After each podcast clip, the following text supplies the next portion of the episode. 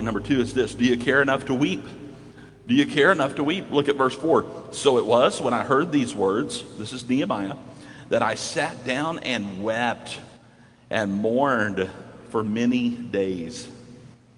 I was fasting and praying before the God of heaven. You know, I think that when we think about Nehemiah weeping here, one of the things that occurred to me was the things that we laugh at and the things that we weep about can, can often reveal something about our character. Um, I, will give you, I'll give you some examples, even, even from my own life.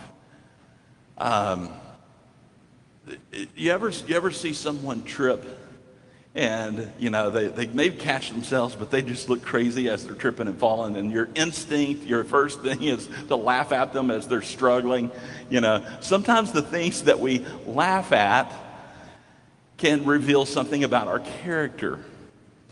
Sometimes the things that we weep about for example and, and i was thinking about this uh, scene uh, from I, I want to say it was the, the, the, Meg Ryan, Tom Hanks, You've Got Mail. Uh, uh, is that right? Cheryl's looking at me like, you know, that's crazy. I mean, Meg Ryan is the queen of rom coms, right?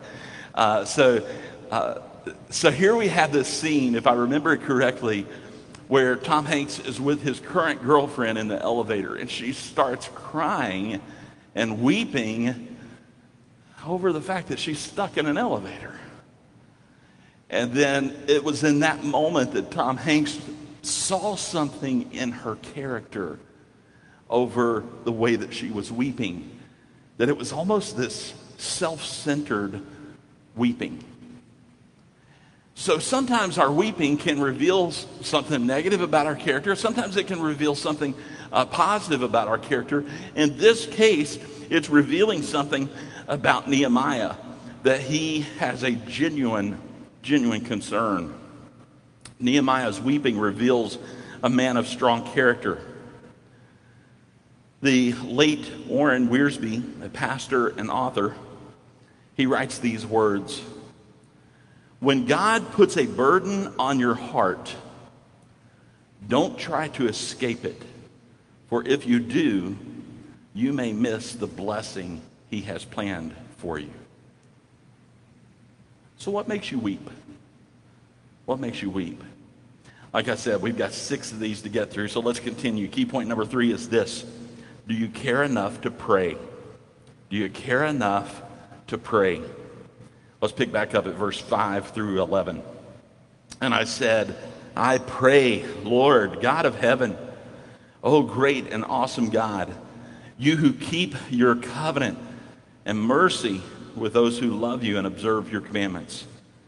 Please let your ear be attentive and your eyes open that you may hear the prayer of your servant, which I pray before you now, day and night, for the children of Israel, your servants, and confess the sins of the children of Israel, which we have sinned against you. Both my father's house and I have sinned. We have acted very corruptly against you and have not kept the commandments, the statutes, nor the ordinances which you commanded your servant Moses. Remember, I pray, the word that your commanded, that you commanded your servant Moses, saying, If you are unfaithful, I will scatter you among the nations. But if you return to me and keep my commandments and do them, Though some of you were cast out to the farthest part of the heavens, yet I will gather them from there and bring them to the place which I have chosen as a dwelling for my name. Now, these are your servants and your people whom you have redeemed by your great power and by your strong hand. O Lord, I pray, please let your ear be attentive to the prayer of your servant and to the prayer of your servants who desire to fear your name.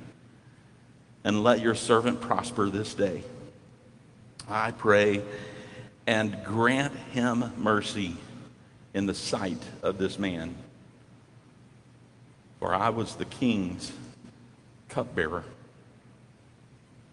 Those final words there in the first chapter are a significant follow up to his prayer. It almost at first seems out of place, doesn't it? I mean, he said this lengthy prayer, and then you have this right at the very end, tagged onto the end, for I was the king's cupbearer.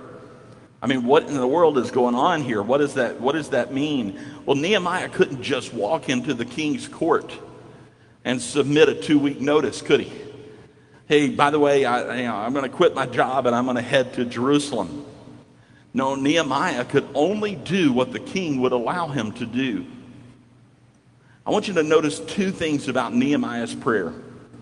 First, Nehemiah confesses his own sin and the sin of others. Much of the prayer focuses on confession of sin. In fact, all of verses 6, 7, 8, and 9. The second thing I want us to notice is how Nehemiah knew what to pray. I mean, how did Nehemiah know that God forgives our sins when we repent and confess to Him? I think the answer really is simple. The answer is simple because God has made the promise in His Word. God has made that promise. Look at Nehemiah, look at verse 8. But if you return to me and keep my commandments and do them, though some of you were cast out to the farthest parts of the heavens. What is Nehemiah doing? Nehemiah is revealing that he knows something about God's word. He, in fact, is praying God's words back to him. He is dependent upon the promises of God. And he is revealing something about, again, about Nehemiah's character. That he, he is, is spending time in God's Word.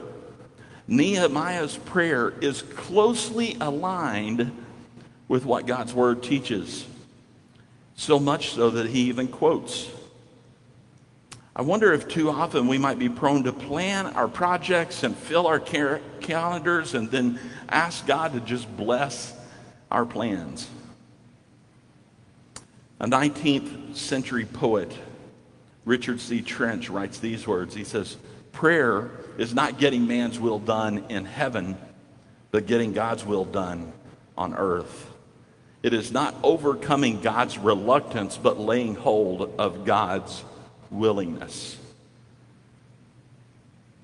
We really could be better agents of care and hope if we simply knew God's Word better. Allow God's Word to, to, to be a part of your prayer life. Because when you can pray the promises of God, it can transform your prayer life. So let me encourage you in your prayer life to appeal to the Word of God.